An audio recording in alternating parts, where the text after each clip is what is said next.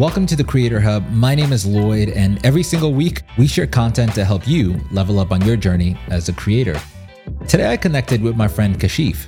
He's an award winning director, writer, and producer. Kashif runs a media company called Dunya Media. I actually met Kashif because I thought the content he posted on TikTok was so inspiring. And then one day, he just happened to post a video telling everyone that he had a film screening in LA for a film that he wrote, so I DM'd him and told him I was gonna show up. Since then, we've just been friends and kept in touch. I was so excited that he agreed to join me on my podcast. We spoke about the similarities in creating a film and being a social creator. I know you'll enjoy this episode. In just a moment, we'll dive right in. The number one question I get the most is how do I make money from my podcast? The second question I get the most is how do I record a video podcast virtually? And I always tell people what works for me. What if I told you that there was a tool that would allow you to effortlessly record and edit your podcast all while using AI? Riverside is a podcast recording platform that will even let you edit your podcast using the transcript of your podcast so you literally don't have to be an audio expert to edit your podcast.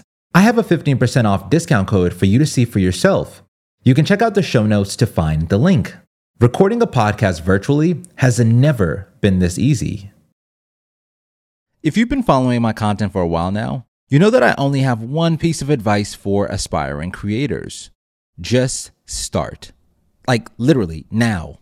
Well, once you get started and you get going, you'll reach a point where the next logical step is investing in your business. This may be equipment or a course or even traveling to create some content. The only challenge is funding from banks is so challenging, especially as creators. This is where Juice Club saves today. Juice Club is a super cool, members only community designed to help creators like you and me take our businesses to the next level. One of the many perks they provide is short term, flexible funding on your terms. There are different funding options for creators at different stages, and you always stay in total control of your content. I'm dropping a link in the show notes. Please check them out.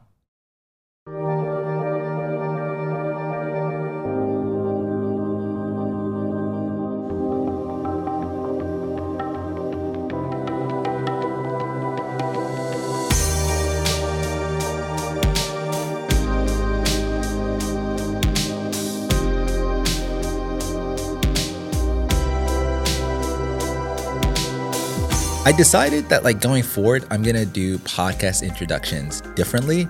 Instead of doing like this long bio that feels very formal, I am gonna introduce people based on their social media bios. Like, how fitting is that considering that we are like the creator hub? And so today, our guest, this is his bio. I asked him if he preferred TikTok and Instagram. TikTok is what he said. So here we go film and TV director, co founder at Dunya.ca and muslimsinmedia.org. Please help me welcome Kashif Pasha to the podcast. How are you today? Hey, thank you. Good. How you doing? I am doing well. I'm so excited to be chatting with you. I've been a fan of your content. Honestly, I feel like I know you. I appreciate literally that. just from your content, uh, and so I'm super excited to to be chatting today. I want to break down your bio a bit. I know that you're like a film and TV director, but tell me how you got into that. Yeah. Oh man, I'm I'm one of those people who. Uh, who, for, oh, sorry, I'm, I was just tripping out being inside the TikTok right now because that's, that's throwing me off. I'm like, it's, it's, really great to be here. And I feel like I know you too. I'm like, I'm on the podcast of the podcast guy. This is the, the person.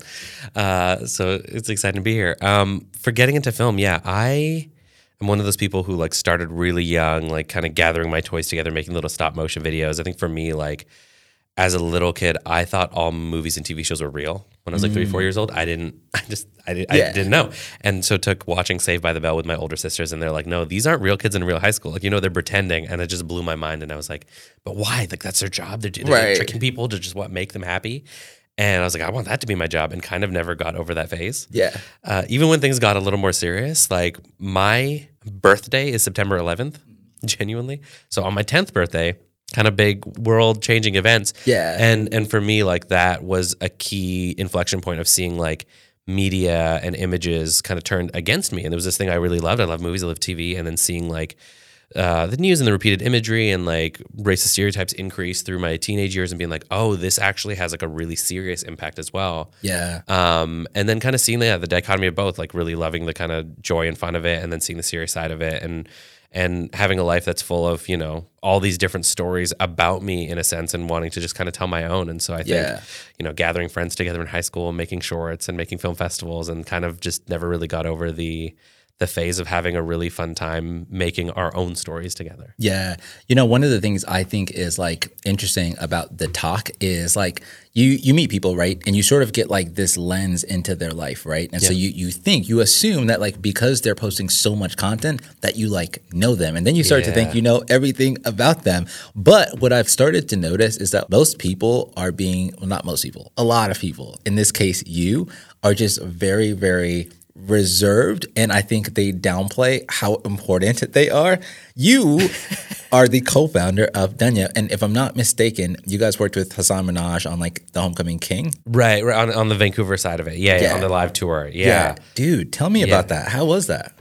Exciting. Yeah. So Dunya is a production company I started in 2015, 2016, um, when I was, you know, was on this journey of like, I really wanted to direct films. I really wanted to tell stories that, you know, I center people who are normally marginalized. And so I care about representation, but I really care about who's centered in the stories and, and really want to help, you know, people change how they see the world and their place in it. And it sounds really lofty, but really like through stories that have a sense of joy and wonder and fun. Cause a lot of times, especially for like stories by or for people of color, it's like all trauma based and wanting to be like, no, but I like, can you be Muslim and happy at the same time? Is it possible? Like, yeah, Right, I think right. yeah, I've, I've, I've lived it. Um, and wanting to tell stories more from our point of view.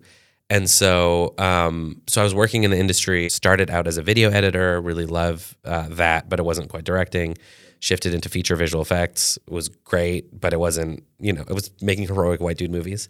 and every couple of years, like a Fast and Furious would come through the studio, and we'd get Tyrese on screen, be like, "There's some melanin." Right, That's about it. That was like the extent of the diversity.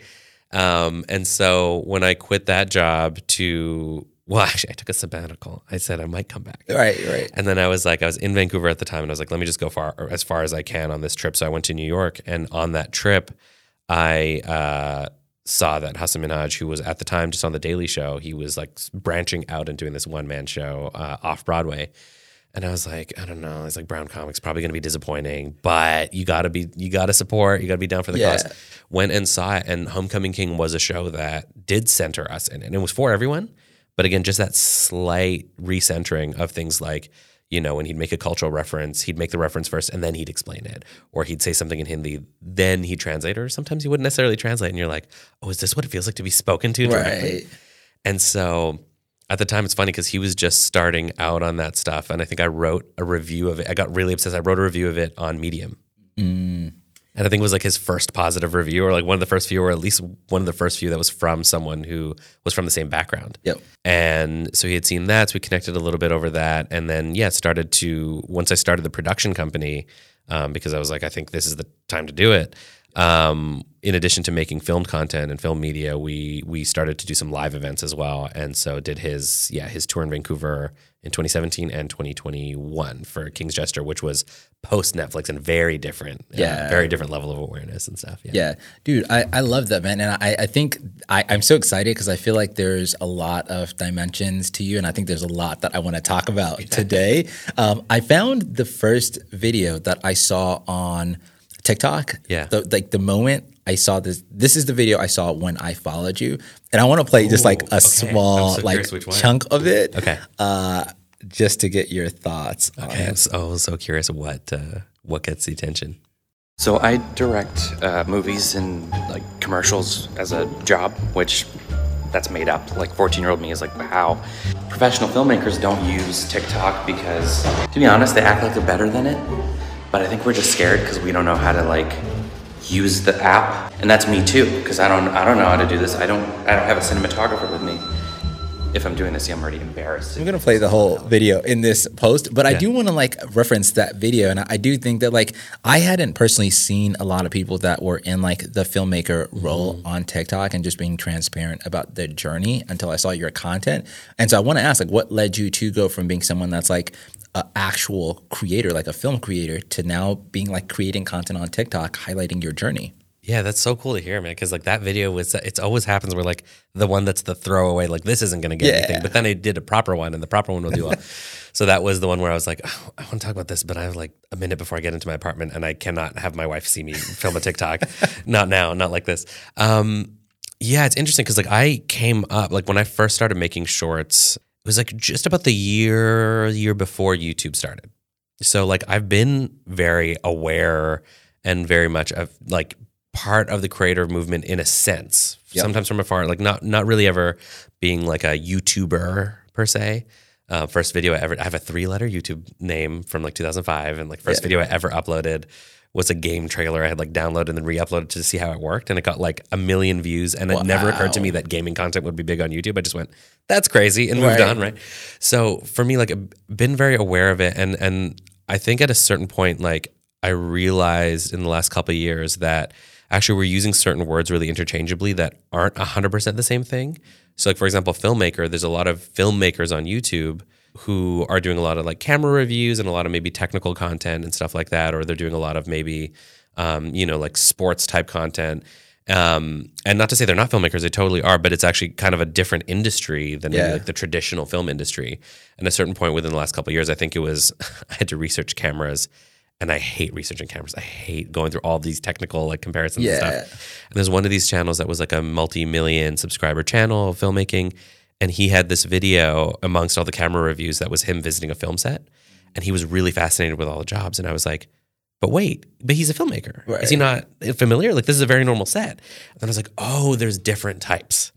And we're all saying filmmaker, director, editor, whatever, but it's actually a very different thing. And I was like, oh, there aren't really that many people in the traditional film industry that are doing that type of content. My favorite one probably is um, David Sandberg, who, um, you know, did a lot of YouTube horror shorts and would do a lot of behind the scenes, and then Yeah. grew into making some like longer films, and then now directed the Shazam movies. Wow. So, and he still does YouTube videos. Yeah. Um, kind of inconsistently, but does them, and they're really great. And so, like, there's really not that much insight. And so, yeah, that video is from around when Reels started, and like Re- Instagram was really pushing Reels, and I went, everyone's really mad at this, but everyone my age or in my kind of part of the industry is not going to be doing it for a while. So this is a chance to learn and kind of like you see what it's all about because it's going to be the way of the future. Yeah. Yeah, do, I love that. And I mean, do you have you found that to be true? Have you found that there have actually like what's been the experience with you getting on TikTok?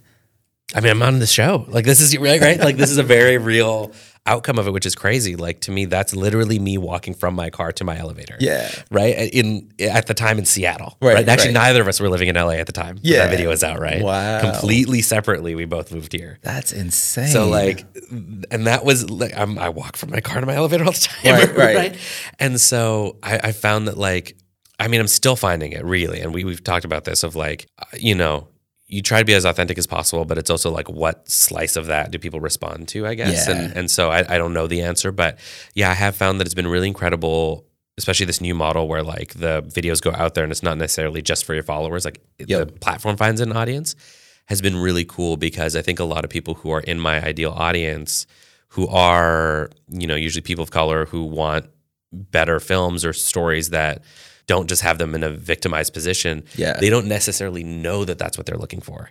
So there's, they're not Googling around for that. But if it can find them, then that's really exciting. And so I Yeah. found like it's- a really incredible way to connect with an audience who maybe didn't even know this type of thing exists. Yeah, I feel like there's like a group, like a batch of people that started on TikTok, maybe like a little like mid pandemic to like end mm. pandemic that I think got like a decent following. Like I put myself in like that bucket, right? Like I think my content was like literally like as we were getting right out of the pandemic, mm. that's when I got like a lot of my followers and I felt like my content was performing well. And I think those people are having trouble with all the changes that have been made to TikTok, maybe from like an algorithm standpoint or whatever it may be. Or maybe it's just like listener and watcher fatigue, like whatever the reason is, their- Yeah. their content just isn't performing as well now. And then I look at your channel, right? And it's like, yo, you have like a few videos recently that have done like really, really well, right? Like I'm like 15, 19,000 like on some of your videos. wh- like why do you think your videos perform well like now? Like what specifically about your videos do you think like people are drawn to? Oh, I'm, I'm really not. I wish I knew. I'd make more of them. Because um, I think like it, it, looks good on the grid right now, but it's because I haven't been making that many. And I'm like, because I get worried. I'm like, well, if it only gets this many, then is it worth making? Which I know it, it's not true. And you don't know what's going to do well. Yeah. Um. So, you know, you never know what percentage of it is TikTok trying to like reward me and right. be like, hey, yeah, yeah, you should do more. Cause, and then, you know, as soon as you do more, they're like, well, actually, they kind of play hard to get a little bit. They right? do. They're, it's a slightly abusive relationship. So they're like, no, no, now, now you, you're running at us. Like, we're going to slow down. Right. But if I only come on every month or two, they're like, yeah, yeah, we want you. But I don't know. So there might be some percentage of that. Right. Um, but when things do work, and and to me, yeah, like that fifteen thousand zone is like amazing. Like it's not mm. like the multi million, but I don't think that's that's my zone, anyways. Yep. Um, I think the videos that work are the ones where like there's some level of either entertainment or information that the audience is getting. I think when it's more centered around like the value that they're getting out of it rather than yep. just the value of like me promoting myself. Yeah. Um, I think people pick up on that. I think the algorithm, as a result, kind of picks up on that. Where I mean, same thing with like the films I try to make. Like for me, it's not just a way for me to like tell a story and that's all that matters. Like I want to make things that actually affect people, that actually add bring something to their lives. Right? Yeah. So I think there's like a micro version of that, and I've noticed like obviously like those first few seconds matter a lot, and I try not to like over obsess about it. But yeah, it's interesting. Like I thought ones with more effort make more difference, but then the last one I posted, I think it may have been slightly overproduced, so yeah. then you feel it of like, oh, he put in too much effort. Yeah. Do you feel like that? Because I think that like TikTok, in my opinion, like you were just saying, I think it rewards creators that are a little more rugged and that are a little less produced. And I think given that you have like a filmmaker background, yeah, how has that transition been? Yeah, it's. I mean, well, so there's two things. One, I'm like, I guess it's like the authenticity thing. So if you can authentically do super high quality, then that also like makes you stop scrolling, right? Yeah. Um, I think for me, it was kind of freeing in the sense that I thought because I'm a filmmaker, I'm a director, like I do this for work, like I've got to do like the fanciest setup, the fanciest videos possible. And like I was just never going to get around to that basically, yeah. right? Like I bought the A7S and I had it ready to go. And it's just like, man, this is its whole own job to do this. And then when I was like, oh, actually, let's try something super casual. Cause I basically, I then wasn't doing any content. Yep, and I'm like, yep. okay, well, that can't be the answer. If it's either super fancy or it's nothing, like I did do a few TikToks a couple years ago that did really well. And they were more, they weren't really around film. They were just more personal, but they were really produced. Like they took a few hours to do each. Wow. And they, they each did well. And I was like, okay, but this is its own job now.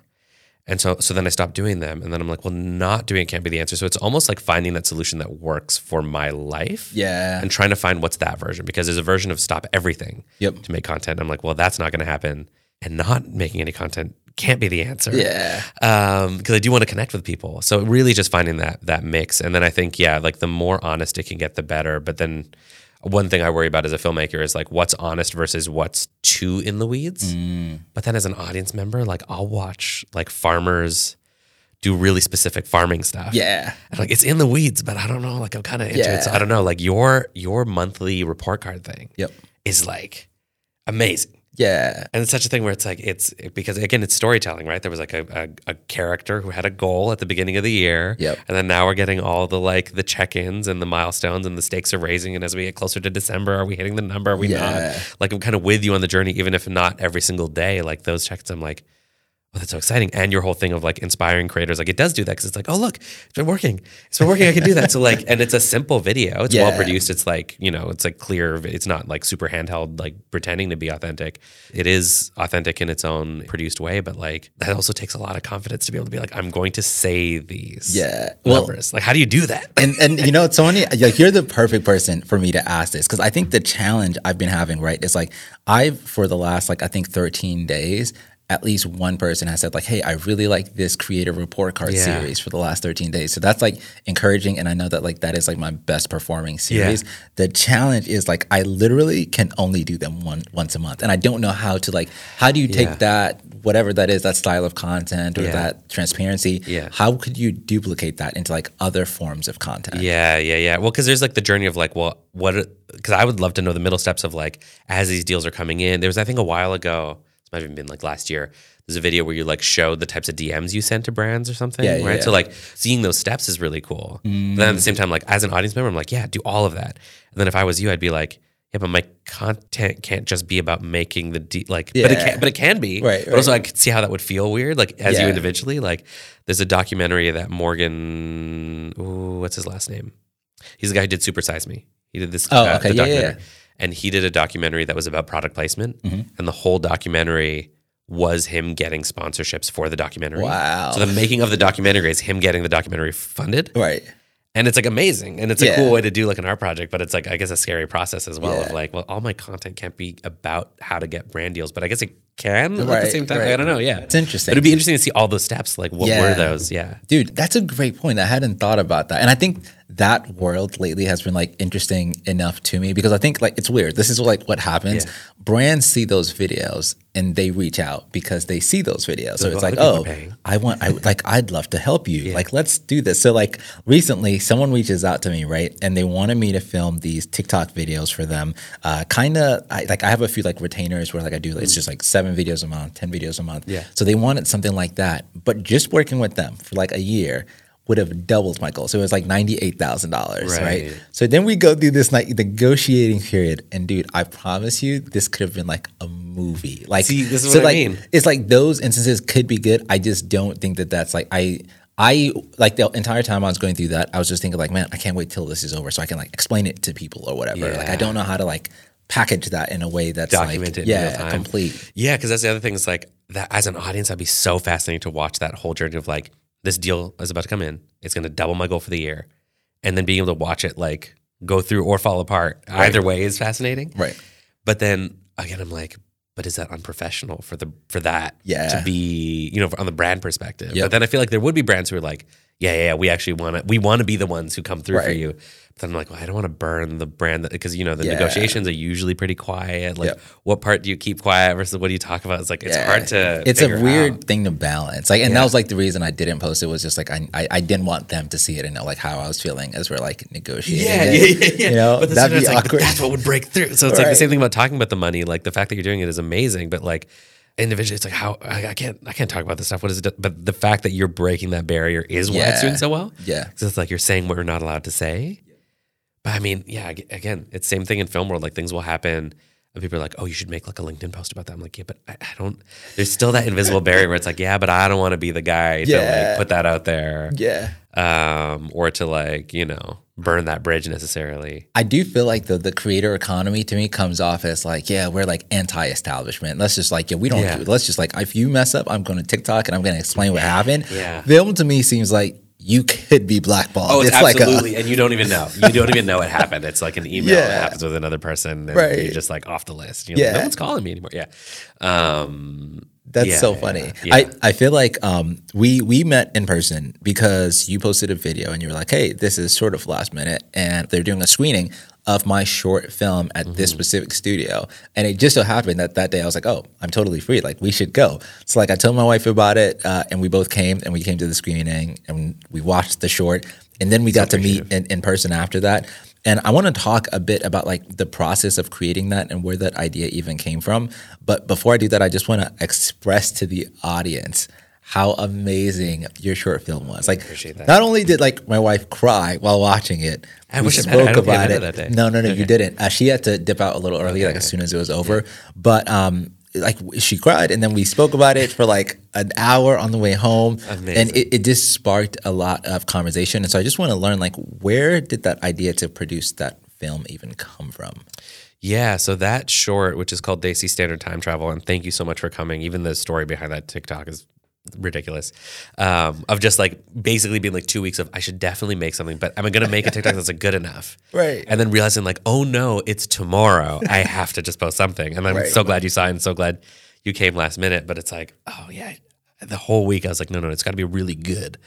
But anyways, the short film itself, yeah, it's called Desi Standard Time Travel. It's playing at festivals now. Um, it's a young father who loses his own dad um, and gets a chance to go back in time and fix their last conversation. Um, but because it's Indian time travel and we're not good at time management to begin with, Yeah. uh, instead of sending him back 30 days, they send him back 30 years to when Mm. his parents are new immigrants. They're his age and they're pregnant with him. So he thinks he's going to go back get all this like parenting advice, but actually he just meets a couple that's just as freaked out to have a kid as he is. Yeah. So it's really about like, yeah, seeing your parents as real people for the first time. Um, and for me, It came from a couple places. One was um, just that of like comparing stories. Like you know, you hear, or for me, like my my parents are very much storytellers, and them telling stories about their you know earlier years. When I was a kid, those stories were like about adults, right? So you know, this happened, that happened when they were 23, 24, 25, and you're like, oh, that's the oldest someone can possibly be. Right. And then you reach those ages and you're like, oh my God. Right. They were 23 when that happened. They were 24 when that happened. Like they had a they had their first kid when they were 22. Like, yeah. That's that's wild. It's crazy. Um, and so just starting to realize like they're real people in that sense is kind of crazy. Yep. Um, and then I've always just liked sci-fi and always liked those like really. I grew up in a lot of British drama, British sci-fi comedy, um, where it's very grounded, and I love that idea of being able to bring something that's like emotionally grounded with Yep. that little stardust of of sci-fi or genre that kind of lets us step back from our reality and really Yep. think about our lives. So it's weird because it's like a little less realistic, but to make us think about our real lives of like. What would that be like to be able to talk to them? And Yeah. what would that be like to talk to them without the baggage of being their kid or them being your parent because parents and kids like that's the closest relationship you can have with a human being literally share dna Yeah.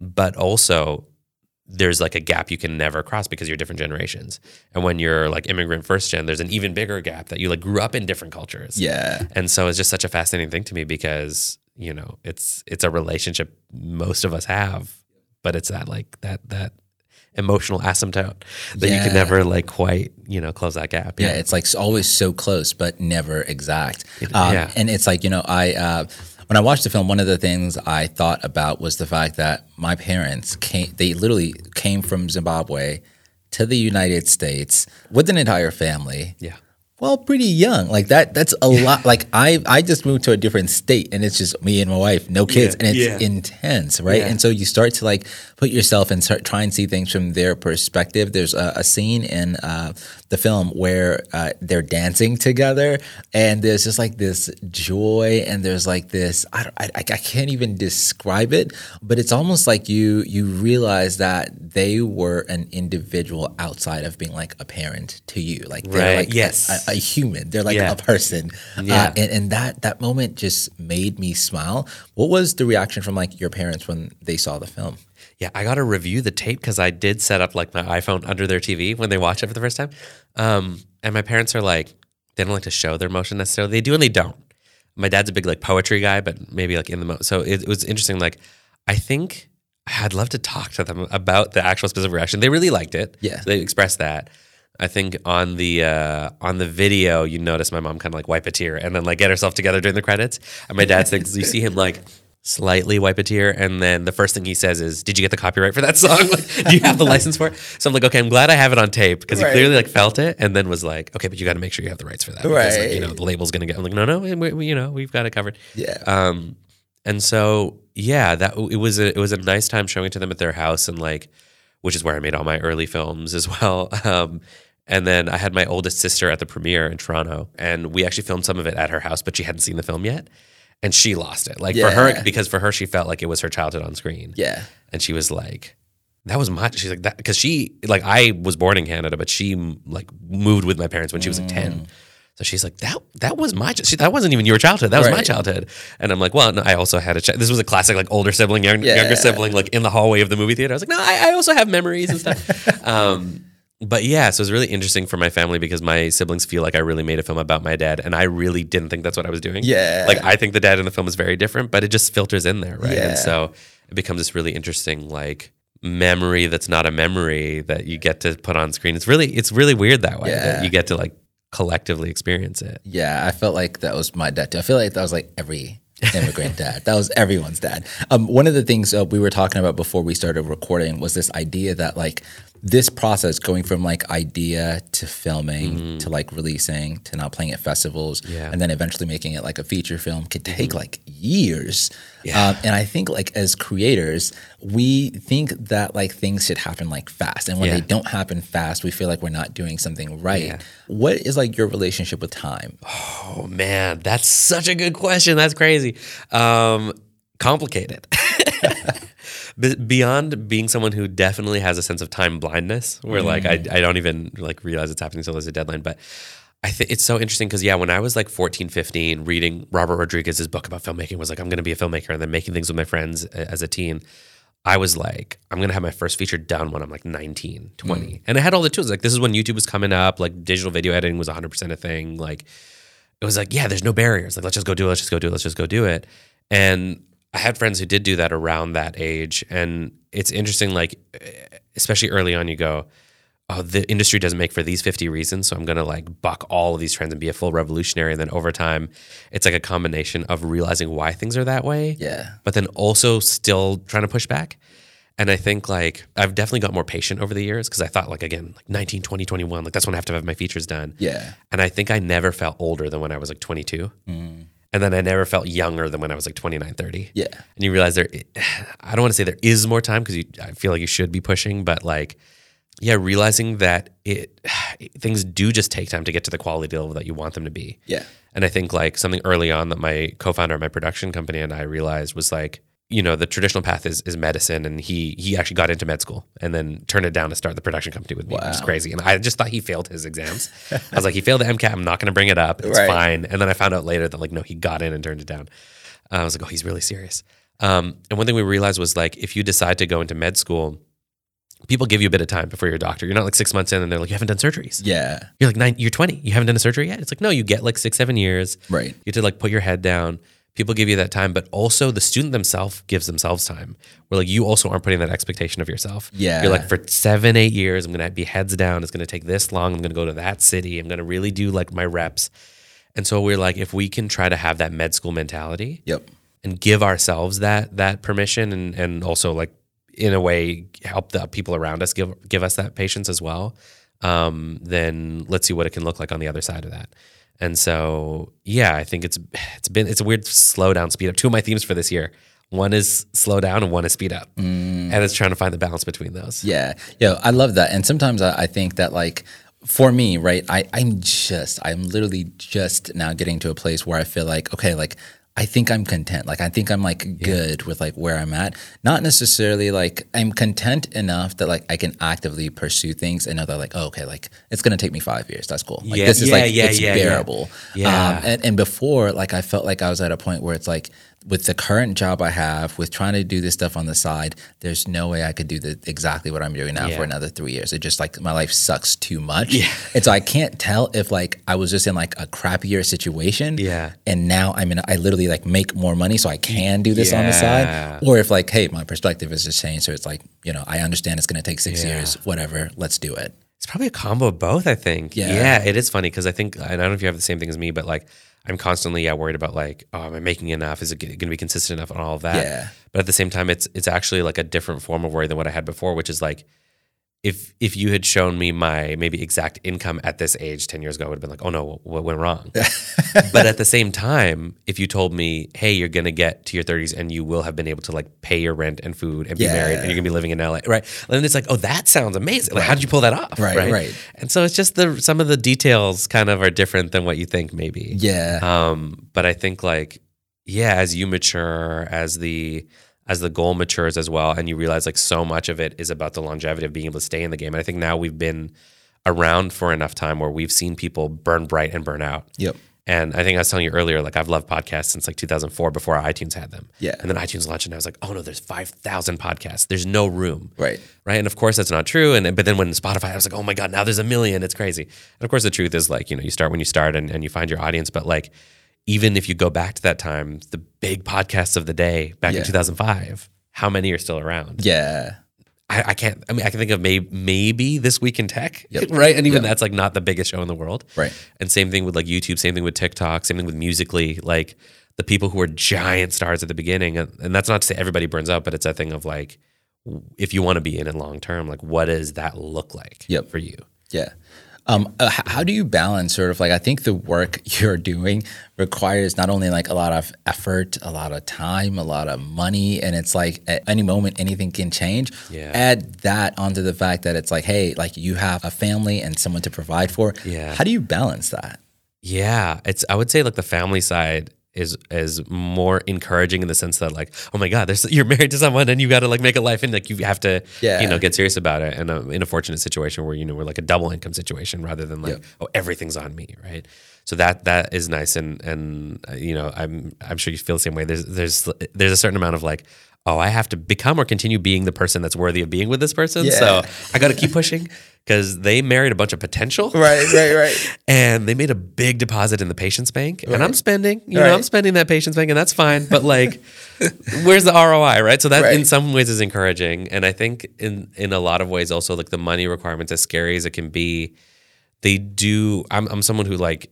Uh, again, I, I haven't been diagnosed for ADHD, but I've, I've got every symptom I've ever read about, which I think is true for a lot of people. But for me, like having some of those responsibilities and pressures actually kind of helps to prioritize. Yep. And it's weird to say like money helps prioritize, but to a certain extent it does. And it does get in the way because sometimes you have to go slower to take a client job and like, Yeah. oh, I want to just 100% do my own thing. But it is, it, it yeah, the, the more responsibilities there's been, the more it's been easier to say no to certain things and be able to be like, well, there's literally a price tag. And it's not even me with my low confidence pricing myself higher. It's just like life is more expensive. So Yeah. I, I can't do this and I have to do that. And if I'm going to do my own thing and make my film, you know, get off the ground, I have done the years of putting a lot of time into other people's projects and for no money and being Mm. Yeah. like, I literally can't afford to. So if I'm going to be burning that time on someone's project, it's got to be, you know, Yeah. my projects have got to be in there kind of thing. right? Yeah. So, um, yeah, I think Francis Coppola had said something a long time ago around like, I think he had his first kid around when he made The Godfather. Mm. And he was saying, he was speaking to a bunch of students and he's like, you know, you think that you got to wait to have these like life milestones, bef- you know, get started and then you can have those life milestones. But he's like, nothing will make you focus more, or work harder than having a baby that you got to feed. Right. Right. And I haven't done the baby part yet because Yeah. I'm like, I agree in principle, but still, let's, you know. um, but I think it is true. It is true to a large extent of like, well, you got to get focused in. And that's how you turn into your dad. Yeah, yeah, exactly. Um, you know, one of the things, like, I don't know if this is true or not, but one of the things I heard is when people are filming films, that sometimes they create or uh, establish these partnerships that allow them to put like placements in movie. Um, and I think you tell me if this is right or not, but if you were filming a podcast or you know drinking a water, that you could have X Tribe or this podcast studio pay you to have this be somewhat organically included in the film. Is that like a thing? Yeah, product placement's definitely a thing in in like bigger studio films. You don't see it as much in like independent films. I've been fascinated by this from like the early days, and I think like I, it's definitely something I want to pursue because I think the way it works with the studios is like there are like preset companies, preset ad agencies, and things that handle all of that. Um, but I love looking at what's happening at the giant scale and like how can we scale that down to what we're doing. Yeah. And so I think there's definitely opportunities around that. Of course, you're like, you know, then it becomes about negotiating rates. What does happen a lot, uh, a lot, a lot, is being able to get like in kind donations in exchange for things like exposure and and product placement and stuff. So Yeah. a lot of times, you know, like like the studio we're in right now, to rent this out for a film shoot might be a lot of money, but they might be willing to give a big discount or for free if you are featuring them. And then it's like, okay, you and locations are a big line item. So Yeah. even if no money is changing hands, that is a big, you know, savings or big sponsorship. So Yeah.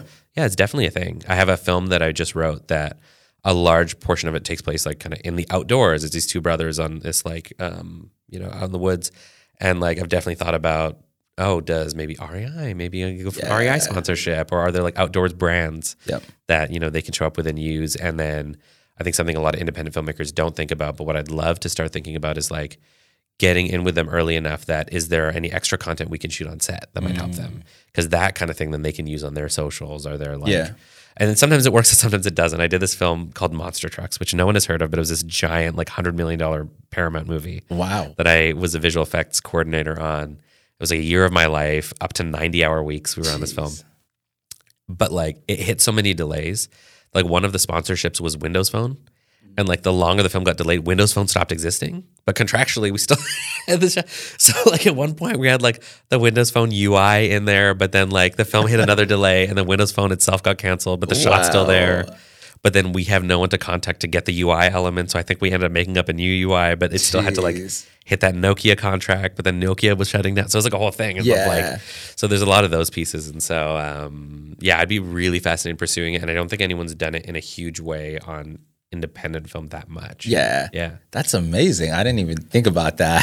it becomes it's like a whole other element to uh, what you're doing when you start partnering with different like brands and entities. But like part of why I was interested in that is because I think that like as creators we're constantly trying to think about like how to make money. Mm-hmm. And I think like with what's happening with the current economy, it's like the more I think creative you can be with sort of like, hey, like how can we like collaborate and like Yeah. you being like forthcoming with like providing the ideas. I think for a lot of creators that could help them make money, right? If you're not just reaching out to brand X and saying like, hey, how can we collaborate or can you sponsor me? But Yeah. you're emailing them with like 10 baked out ideas about like what that could look like. I think that could give people an advantage. Yeah, that's actually that's a really good way to put it, and I think that's been a thing for me too. Is like I'll have ideas, but then not like you said, like kind of bake those ideas and, and get it further along to pitch Yeah. it, because otherwise you just go like that would be cool, and then what's the next step? right? Exactly. Um, and something I don't know if this is really common. It definitely was for me a big thing of like as I've grown older, like finding the value in partnerships more and Yeah. more. And now more partners do exist because more people are in this world. But like I think early on, and even sometimes now, it's like there's like that that image of like the solo creator, right, Yep. with like the MacBook on their back, and they're just doing 100 percent of everything on their own, uh, or at least that's the story they're telling. Right. Um, and I think more and more I've started to see the value in like it's you know I I think earlier I was like well but I can do this and I can do that and I can do that and now it's like it's okay even even from an ego perspective just accept that fine maybe you have those skills Right. but you don't have all those hours Right, and being able to partner up and find those people and you know like um for a feature that I'm working on, I'm like, oh, it'd be so cool to do merch that's like, oh, this. Mm. I think so. In one of them, the main character is an illustrator. So I was like, oh, could we make like stickers and stuff that are like based on his illustrations? And that might be something where it'd be really fun to find like a person with an Etsy store that's already on TikTok to maybe Yeah. build those, right? And then then it's about finding a partnership with someone who's like able to manage that relationship. Right. And so even though that's not a traditional job in indie film, who's that like I'm gonna hate myself for saying these words, but like the brand synergy person Yeah, yeah, on your independent film team, right? Right. And it's like a weird way to think about it, but I think again from that audience perspective, as someone who watches movies, like I think movie people think that movies are all that exists in the world. Yeah. and they don't realize that like no people are playing video games they're watching tiktok they're doing whatever.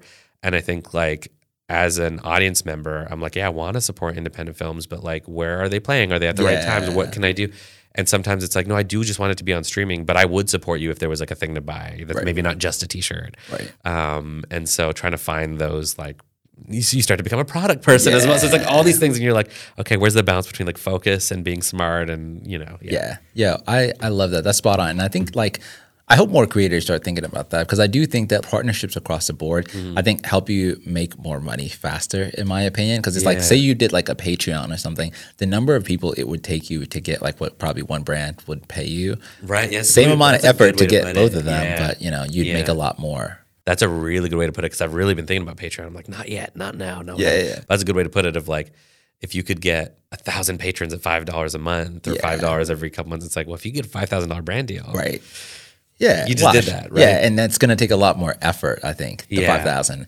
Yeah, because what I've tried to explain to folks, like people, who, like I'm really lucky to have people in my life who are like very supportive of me, and they're like, you, if you did this, like you'd make so much money. If you did Patreon, dude, that would take off. And I'm like, I appreciate that you would. Right, Like, There's maybe like 12 of you. And that 120 a month, but like it's hard to explain that like no, because then I need to be doing a lot more consistent content. Like if I'm giving someone ten dollars a month, Right, right. I, I do kind of expect like a lot of exclusive stuff, or even like you know podcasts I like. At least they're doing like an exclusive episode every week or Yeah. something, right? So if it's already a podcast, that's fine. But if I'm like, okay, now I got to be like documenting the journey, but for these 15 people, like I do want to get there, but Yep. um, but yeah, it's a it's a tough one to explain, especially to people who are like what I'd call super fans. And I'm not saying I have a thousand super fans, Yeah. but those like 10, 15 people in my life, Right. like, I'd buy anything, I'd buy the tickets, I'd buy the whatever. It's like Right, I love it. right. But that's not Yeah, that's not where I I'm need at with more- everybody. I need more of you. Yeah, exactly. And I hope to get there. And, and sometimes it's just like, yeah, can, I guess I need to like sit down and make that plan for for how to get there. I think like a big thing for filmmakers or for people who uh, maybe it's actually music is a sim- similar different is like once you have a big project that's out there, you can do a lot around that project. Yep. So right now, my film is at festivals, I can do some content around festivals, but like really when the film comes out, like I shot a lot of behind the scenes on this one, and I know it would do really well on TikTok. But I'm like, if I put it up now, there's nowhere for anyone to go. Exactly. So I'm like, I've just got this hard drive of really good footage. I got a Yeah. documentarian friend of mine to like come in and shoot for a day. Oh man. Good stuff on there. But I'm like, okay, you're gonna follow me, and then what? Yeah. We've got to have the film ready to like to watch and ready to Yeah. ready to jump on, right? Yeah. Yo, I love that. Kashif, thanks for joining me. Where can people find you and how can they support you? Oh, thanks so much for having me. Um, you know what? In the spirit of us meeting on TikTok, let's uh let's have people find me on TikTok and, and maybe Instagram. So my name is at Kashif Pasta, K A S H I F P A S T A. If you're listening to this, it's probably written somewhere in, Yeah. in where you're listening to it. Uh, and yeah, follow me, message me, let's be friends. It's- Yeah. yeah. And I'll definitely put it in the show notes and all the clips. Thanks for listening. It would mean the world to me, by the way, if you could leave me a review on Apple or Spotify. Your feedback would fast. mean the world to me. Thanks for checking in. Peace.